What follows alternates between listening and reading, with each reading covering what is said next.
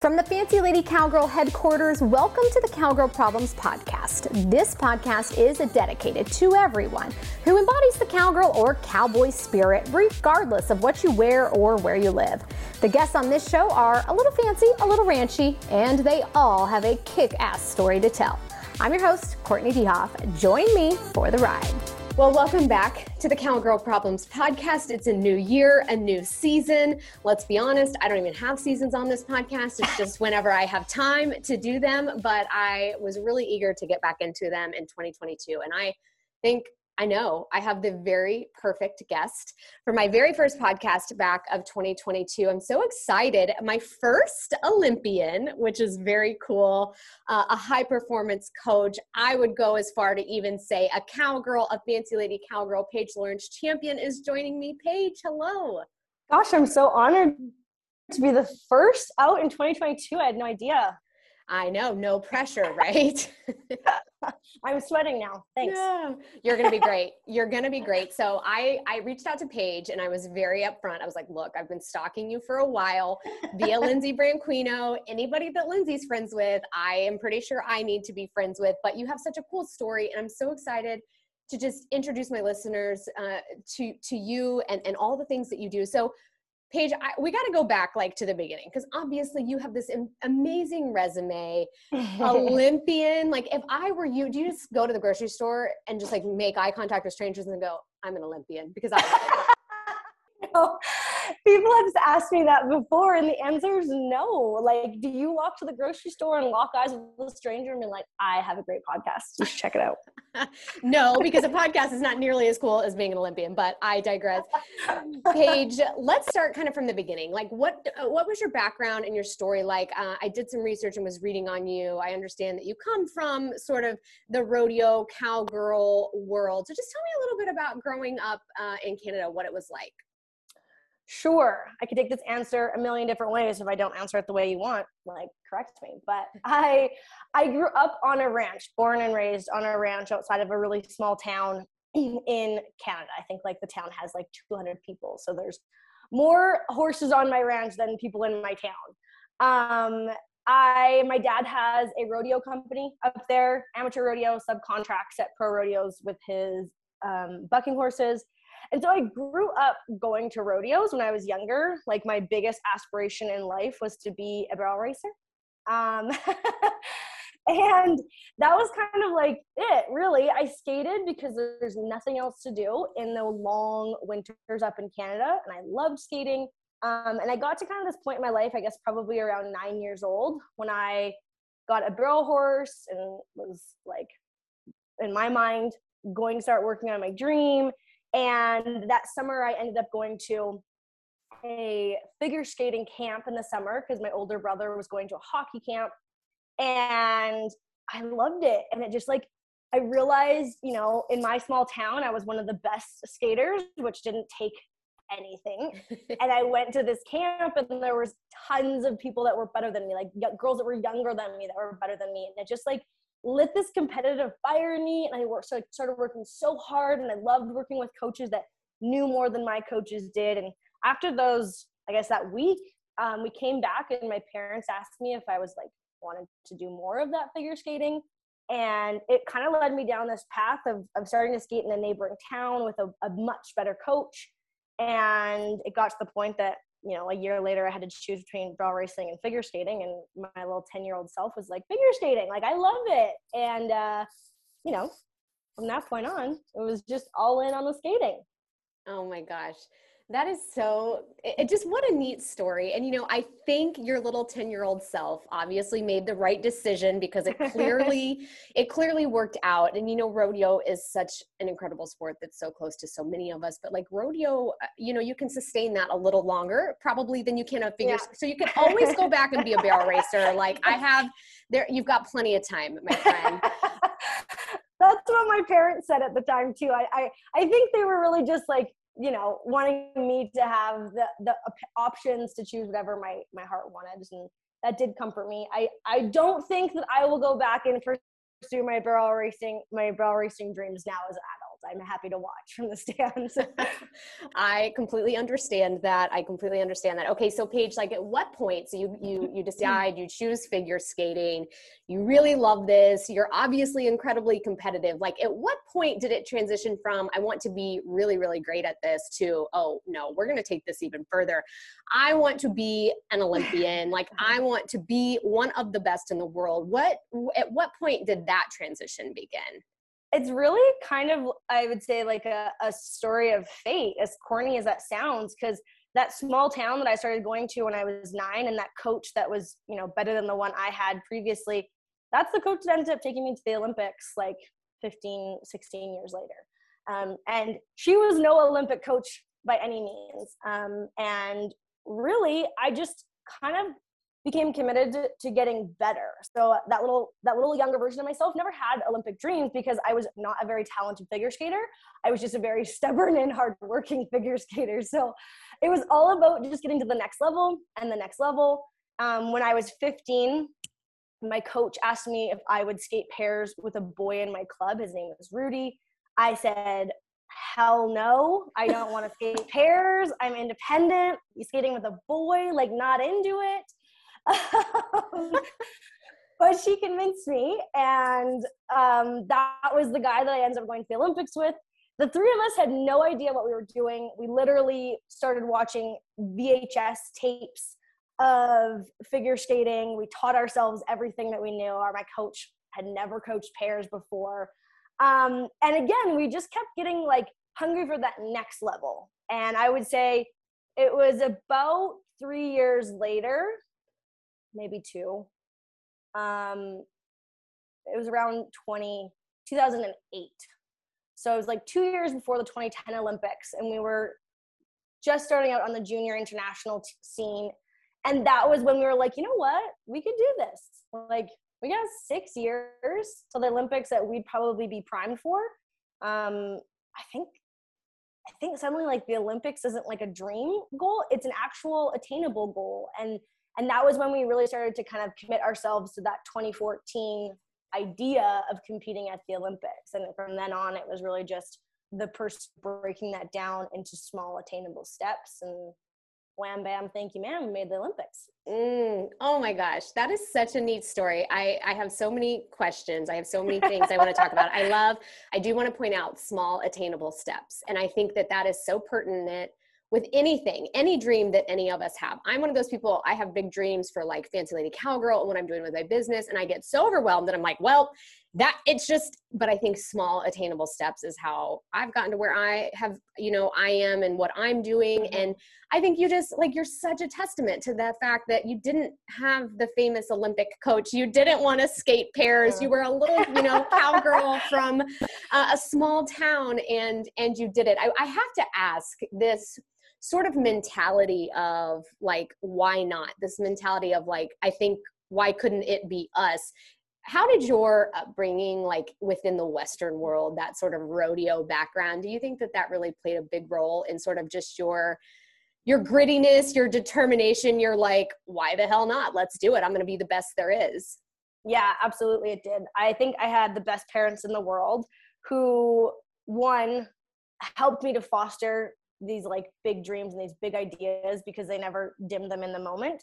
Um, and coupled with that, they held me accountable to those big dreams. We're like, great, if you want to do it, let's do it, but you're going to have to work hard for it. And, you know, it's that like you're out chasing horses in the middle of the field and you get bucked off, and like dad's like, well, get back on. Like, I don't care, there's a job to do.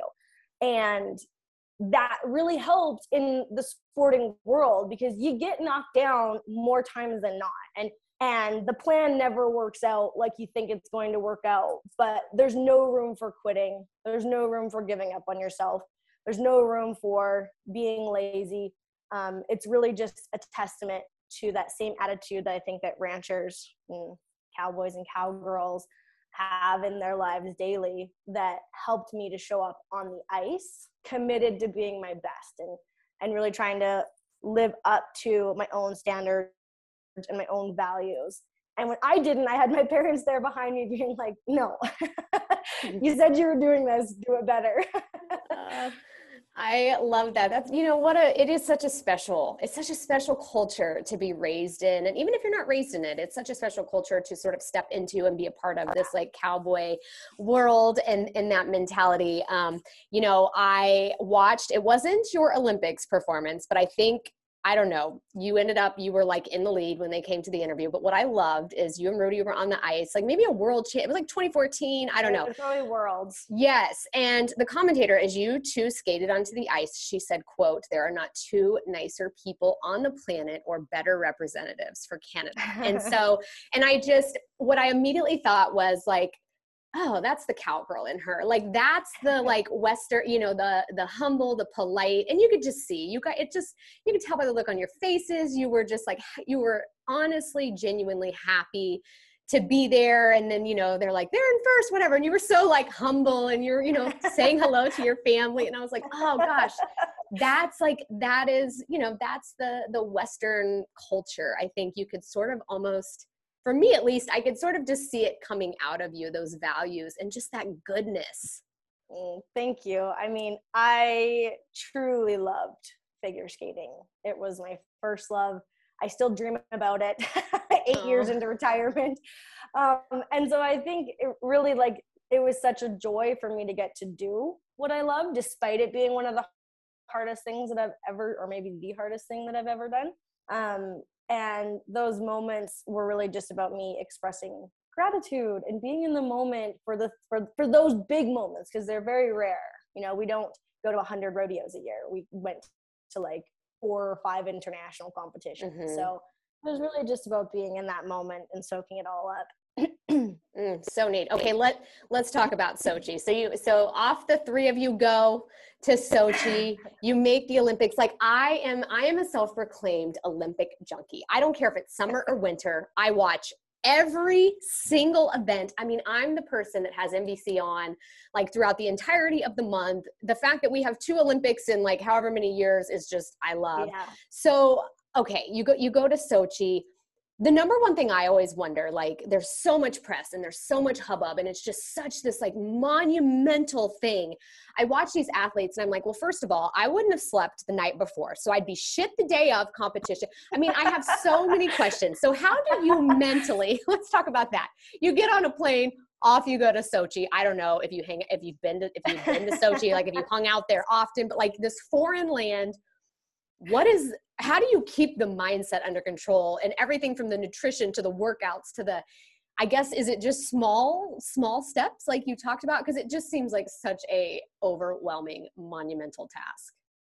It is but it's also the thing that we trained for right? So i mean I, lived in a very extreme bubble. Like everything was scheduled everything was just a checklist. Um, and we try to take as many variables into consideration before going to Sochi, right? So you're training in an atmosphere of trying to train like you think it will be when you arrive. That being said, we've traveled international for competitions frequently. We'd been to Russia twice before that, never Sochi. Um, so we're familiar with traveling and kind of like what we like to do once we arrive. We have kind of our travel schedule, um, everything from like off days to training days over there. We were there a week before we competed. Um, and so everything is just very like organized. And you kind of like you step into that old comfort of this is what i do when i compete overseas. And so that was really nice to lean on some of those similarities. Um, and our approach was to create a plan before we left to trust the plan once we got there to focus on everything that was the same. Because at the end of the day we're still figure skating still on ice. And the field of competitors is the competitors that we've competed against throughout our entire career right? We've kind of moved up the ranks together for the most part. And so there's a lot of similarities. And for us we tried to really narrow our focus into this is a competition this is figure skating like let's do the same thing as well as outside of the arena to enjoy the olympic experience in small doses until we were finished. Once we were finished it was like full-blown olympics. But until then, it was really trying to treat this as much as possible as like, let's do our job. Let's focus on the things that we can control. Let's focus on the things that we always do.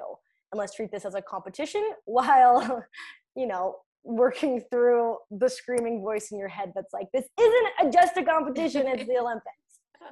Um, but that's why you train, right? I had an awesome sports performance coach, um, mental performance coach, whatever you want to call it, sports psych, um, who was amazing that also helped me a lot. This makes so much sense because as a um, pedestrian watching the Olympics on TV, I sort of envision it's just like a free for all. Like, wow, they're in Russia for the first time, and like they're just like, t- you know, obviously, you like it's sort of like a duh. They've trained for this. You've traveled internationally. What was there one thing about the Olympics that maybe I don't know, surprised you? Was there one thing that you weren't prepared for or that was a little bit unexpected? Uh, Oh, lots. Yeah, tons of things, right? It was it was living in this bubble world for 3 weeks of the Olympics. And I think there's like a ton of different stories I could share, but I think one of the standout ones for me that really changed my Olympic experience happened on like I think the first night there. Because each of the different countries they have their own there they have their own apartment complexes so we all stayed in three different apartments for in canada one of the floors was just committed to being the athletes lounge because again we're there for three weeks so this is a place of like tvs and xboxes and snacks and beanbags and like entertainment right it was a place for us to all go and hang out and socialize and it was my first night there and i go up to the athlete lounge and i'm surrounded by olympians and I had a huge moment of imposter syndrome. I'm like, mm. who am I to be here? I'm from Kennedy, Saskatchewan. Like, I'm a pretty good skater, but I'm not an Olympian. Olympians are who I like grew up watching on TV. And my thoughts are spiraling, and I'm a fairly outgoing person. For those of you who know me, um, you could agree, and for those of you who don't, take my word for it. I'm pretty outgoing. and in, in this moment, I was not. I sat on like the side of a couch and I was very shy. And I had to have a tough talk with myself to be like, you know what? Just like get out there and talk to some people, Paige. Like just just go and say hi to somebody. So I walked over to I think like a table of people playing cards, sat down, and started having a conversation with the guy beside me. And it was the most normal conversations ever, which was a standout moment to me. I was like, oh my gosh, I connected with this with this kid who's probably like me and feeling unsure of himself and like he doesn't belong. And I'm like, gosh, I'm really happy I did this. There's people like me here. And I went back to my room that night and I went on Facebook because Facebook was cool then. I don't I don't even know if I had Instagram then. and I was on Facebook and I saw like a BuzzFeed article that was tagged in. So I was scrolling through it and I saw the guy's face that I had just been talking to. And I was like, oh my gosh, I know him. So I start reading. Come to find out, he's like a world champion speed skater. He's medaled at the Olympics before. And I am feeling like the biggest idiot because I'm like, I just talked to this guy. Like he was a normal person, and clearly he's not, he's a superstar. And so the next day I saw him and I walked up to him and was like, slapped him on the shoulder and I was like, why didn't you tell me you were so good? I'm embarrassed that I just talked to you. And he's looked at me and he goes, well, Paige, we're at the Olympics. We're all pretty good. And it's such a simple statement, but for me, it was like a light bulb went off. I was like, oh, everyone here, people that won medals, that are like the the names that you know when you go to watch the Olympics. They're all just regular people like me. They like could have grown up in a small town, fell in love with a sport, decided to work really, really hard, overcame a lot of obstacles, and they're competing at the sport that they love too. And that changed everything for me because suddenly I saw myself as an Olympian, which I hadn't been able to do up until that point. And I saw all these people as people first rather than their names or their titles or their accomplishments. And what that did for me is allowed me to feel like I could fit in and I could show up as my authentic self. And for the rest of the games, I just tried to meet as many people as possible and hear their stories. And it opened me up to just like live a vibrant three weeks at the Olympics rather than feeling, you know, shut off or or, or, isolated or like I didn't fit in. And so for me, that was a, a game changing moment at the Olympics. Sorry, that was a long story. oh, but such a good story. And I don't know about like everyone listening, but when you said I felt like an imposter, I had such imposter syndrome. I think for me personally, I took like it, I took a, a breath like a sigh of relief because I'm like, wow, if Olympians even feel that, you know, it's so common. And we all have experiences of feeling like an imposter. You know, I built an entire brand, Fancy Lady Cowgirl, on the fact that I grew up in the rodeo world, left it to pursue a career in television. And then when I tried to come back into the Western community, I felt like a total outsider, a total. You know, outcast, a total imposter. And so I built, uh, you know, I built a brand on it. So I just, I think I it's just that. nice to hear from people as fancy and fabulous as you that we all that we all have those experiences and man though what a cool like what a cool experience i just i can only imagine what just getting to experience that must be like and what a wonderful thing for you to make that mental flip that change and think you know what i'm going to just own this i'm going to enjoy this because i can only imagine all the cool people you got to meet i did get to meet a lot of cool people and we had a lot of fun and made tons of memories like those three weeks are i would say you know best days of my life. That and I'm supposed to say also my wedding day, right? Um, of course. But but they were they were amazing, and I do believe it was because I gave my permission to just show up and be myself. And I mean, the best moments obviously were when I were, were when I competed. Those are hands down the two best moments from the Olympics ever. But that story always stands out to me because it changed the experience of the Olympic as a whole. Mm. So good. Okay, so now that we've established you're an Olympian, you're you're you know you're kind of a badass.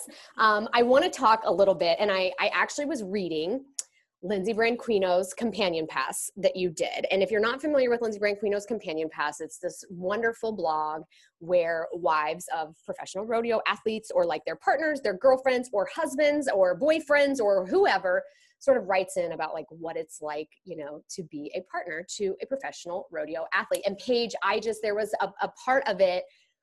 I don't really necessarily know why I connected so deeply to it because I'm not an Olympian. I'm not even married. I can't even get a date, girl. so I don't really know why I connected so so hard to this. But I want to talk about you, you retire and you said something in this companion pass that I was like, ooh, I feel this you said I was uncomfortable being labeled Richmond Champion's girlfriend or wife.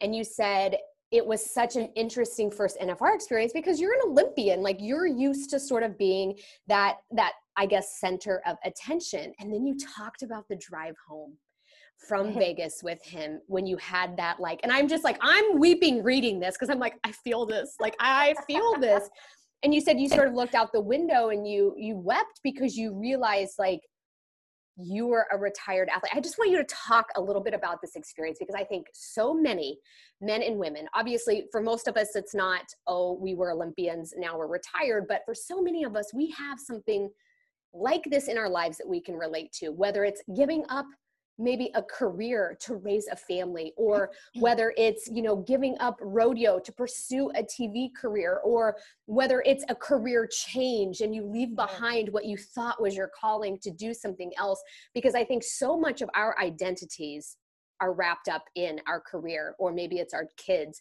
or maybe it's our significant other. But i want you to talk, just talk about this experience and sort of what you took away from it and what you like what it brought out in you i guess. We're talking about transition here right? Whether it's retirement from olympic athlete to whatever i became next or like you said like it's transition. It's a universal thing that we all experience. And i was both unprepared for my transition and my retirement and i was a mess. I didn't handle it well. I, I really struggled because it was my identity and I didn't even realize that until it was gone and so i did struggle with with retirement and redefining who i was and really like air quotations like adjusting to normal life outside of my my world of figure skating because i found them very to be very different. And so i struggled for a long time and by the time i met richmond i was in a really good place and comfortable with who i uh, was and you know pursuing my own thing. And that first nfr i guess shocked me a little bit because one it brought it was so nice to be so connected to another human being who is or chasing his dream right mm-hmm. that is something that i could relate to at a very deep level and it was so special to watch him do that. And I think that that's kind of what brought up some of these deeper feelings for me is it, it was kind of just like those a moment of reality where I was like, I will never feel that again. I will never feel what it's like to literally be vulnerable enough to risk it all like on a dream, right? And maybe I will, but in a different scenario, not with flashing lights and a thousand people or a hundred thousand people watching me. And, you know, like it's just a different pinnacle. Mm-hmm. And that was both hard and humbling for me to come to grips with that as it was to suddenly have all my qualifications be I'm Richmond's girlfriend. That was that was just strange to me. I not I mean it sounds conceited maybe or whatever, but it was just strange for that to be my my best or most notable, maybe not best, most notable quality. Hi, this is Paige. This is Richmond Champion's girlfriend. And I was so used to being known for my my own things mm-hmm. that I didn't even realize that that was a source of pride for me, I guess, until that moment. And I, I internally struggled with wanting to correct everyone and be like, hi, I'm Paige. Like, this is what I am actually good at, you know? I've now come to accept, like, I'm quite proud of being Richmond's wife. right.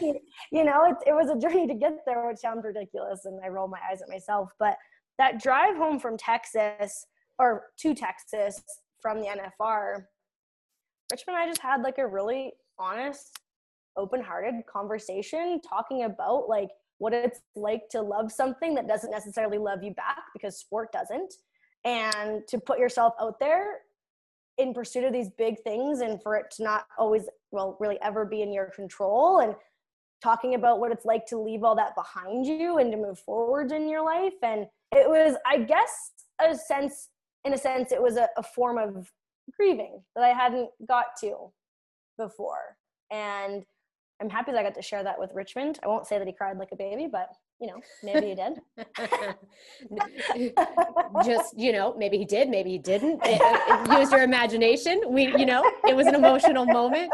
Oh gosh. So I just, I just really, and part of the reason I wanted you to talk about that on the podcast and share that story is because I think so many of us can relate to that we and maybe it's because I, I, don't know i am a type a enneagram 3 like aggressive psycho. So like i related to this because like i don't even have a i don't even have a husband or a boyfriend. I'm like oh yeah that's going to be a real moment for me when he outshines me. Like i'm going to have to really come to terms with the fact that that's okay. But i just you know i think so many of us can relate to having those transition moments. And what i loved about it i guess paige is the fact that you talked about it which almost was like giving the rest of us permission permission to have those feelings sometimes and to say like look like it's okay to sometimes you know feel lost or feel and i i totally related to that like they introduce you as Paige, you know, as, as, Richmond Champion's girlfriend. And it's like, that's when you, that's when you whip out the Olympic card, my friend. I'd have been like, actually, I'm an Olympian. You're like, I, I don't know. You know how like the NFR, they have their like leather, their contestant jackets. Like yeah. you, you, you have your own like Olympian jacket made. I would have loved that for you. and you like whip around. But I just, I just, that's why I wanted you to share that story. And then, so, so let's talk a little bit more I guess, about the transition because now you're doing all kinds of cool things, which I want you to share uh, about. Performance coaching, obviously, I started sort of I sort of got in tune, I guess, when Lindsey, when you and your partner were talking about the podium performance. So, like, now you're sort of giving back. And I feel like what, like, a beautiful, like, you had that hard moment of transitioning to like normal life. Like, you're, you know, you're a retired athlete. Like, what's next? And it's like, was it sort of did it take time for you to sort of step into this or was it like an instant oh this is what i'm going to do here are the things i have to offer or did it take some time for you to go oh yeah like i can definitely change people's lives still sort of you know embracing all of the athlete qualities that make me so special. I want to answer that but first i want to circle back to something that you had said you know like that you related to that story and it, it hit you in the feels. And i think that that's one of the most important things about people showing up authentically and honestly because the highlight reel you know like the going to the olympics and all that stuff is motivating and inspiring and you know or aspiring. And that's what gets people excited about other people right? Like mm-hmm. you follow the people that you aspire to be like. But it's the lows or the struggles or the heartache that people find relatable. And I think that in that relatability is where people can learn the most, right? Because mm. they can see themselves in the story. And so that's why something that I really try to, to do and be in this world is to be authentic and honest, whether it be in a blog post or whether it be in a podcast or whether it just be in a conversation on the street. And so I would love to encourage more people to also, you know, share the highs, absolutely, but also know that it's okay to share truths, even if they're not the highs. So good. Yeah. I think listening to you as you were talking just now, I think for me, I think what it, the reason that I related so, you know, it's give up the rodeo thing. You know, that was the first 25 years of my life. That was my identity for 25 years. And I decided, okay, gonna give that up. I'm going to pursue being a TV host and went from market to market, city to city, had the big fancy jobs in the big fancy cities, and I was miserable. And so I mm-hmm. finally, and it was hard. And I think I was miserable for as long as I was because I was so scared, Paige, to give up the full time at a network TV host gig because I was like, without a TV show, Courtney is nothing. Like she is not a TV host. And it's the number one question I get now. I say, Oh, I'm a television host, public speaker. They're like, Well, what show are you on?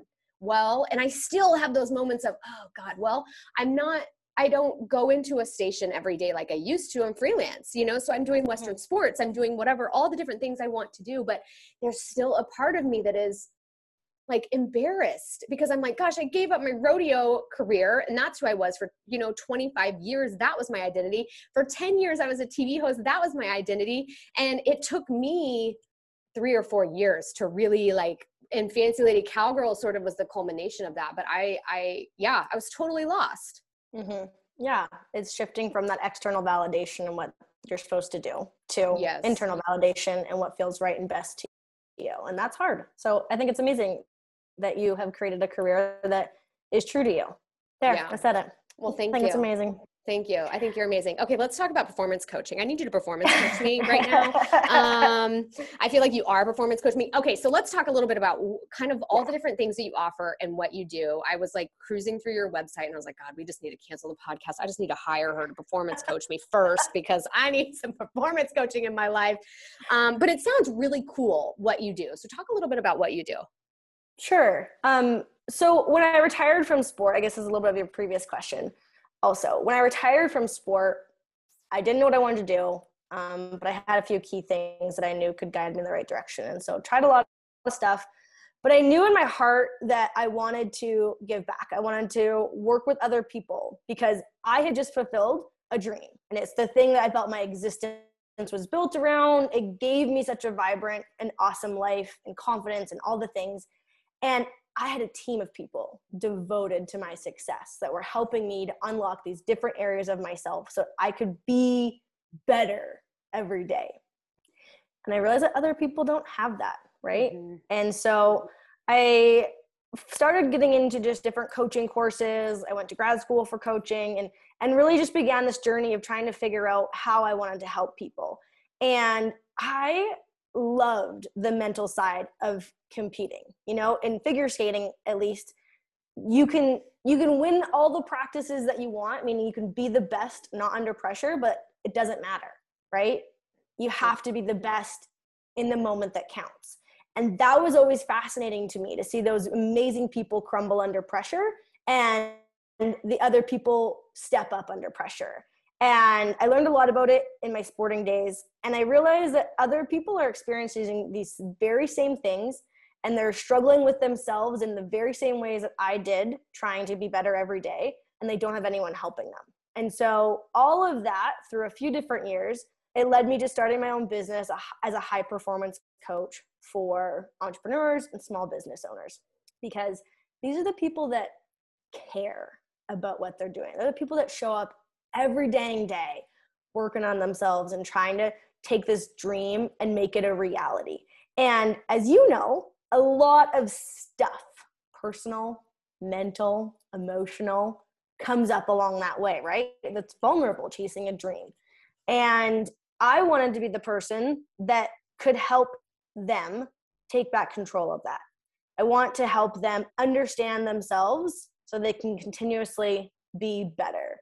And I realized that my experience as an elite athlete and the schooling gave me a pretty unique way of doing that. And so when I partner with a client, I'm striving to help them one define their own success because I think that success means and looks differently to everyone, and two, create optimal performance habits for them. And so we look at three different aspects that I think tie into that. One's preparation, how are you getting ready, how are you goal setting, how are you setting yourself up for success. Two is execution, how are you walking the talk, right? How are you following through? Um, and dealing with all of the setbacks and pivots and mental garbage that comes up. And three is ownership. It's building up this like unshakable confidence in yourself because as you and I both know, you have to have that inner compass that like my voice is the one that matters to continue to push past all of the reasons to give up and all of the naysayers and I think with those three things, it's a pretty powerful trio to accomplish the biggest, boldest, and brightest life that you possibly could for yourself. Mm, this is so good, so cool. And I think something you said that you acknowledged that's so important because I think in this day and age, it is so easy, especially with social media. And I am guilty of this. You know, I would look at someone like you who's, you know, an Olympian and you're running your business, and like, I would just think, well, she obviously was working harder, faster.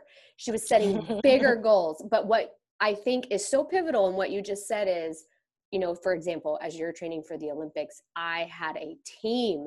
I think for me personally, and for so many entrepreneurs or business owners, I'm just like, and I have a really hard time letting go, which maybe is like a a personality trait that also needs some high performance coaching but i try to do everything myself. And i'm like if i can't if i can't do it all myself then it's just not going to be successful. But i think it's so important for people to realize that the people we're idolizing the companies the businesses the athletes the rodeo stars whatever it may be they have a team behind them. Like in sport i had to learn this early on because i'll remind you we had no idea what we were doing.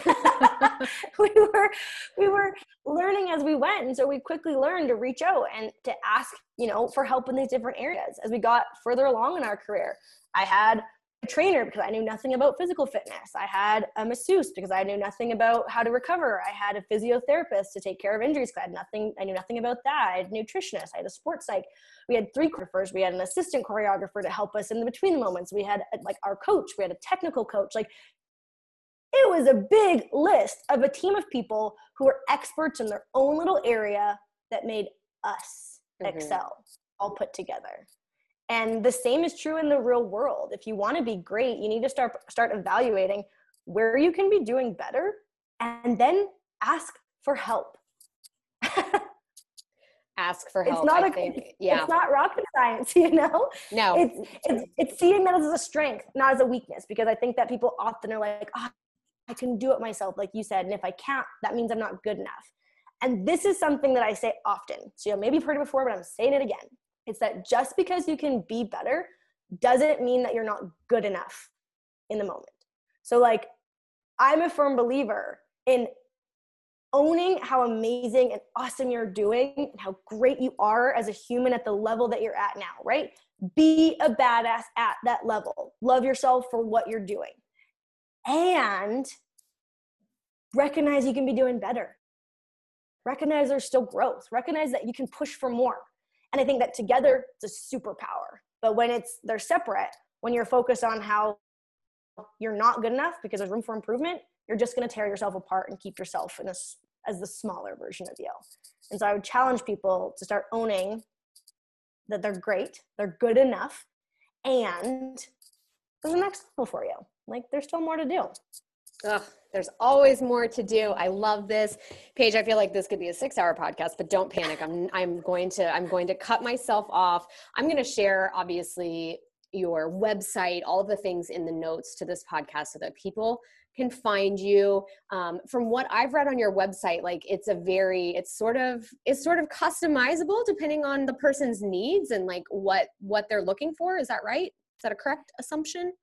It's like the standard model is usually a six month commitment um, but I, I, I really try to to take people through my process in a unique way to them because I don't believe in like, oh, these seven simple steps and Mhm. you're, you're going to achieve this because every person is different. Every person's coming into a coaching relationship at a different point in their life.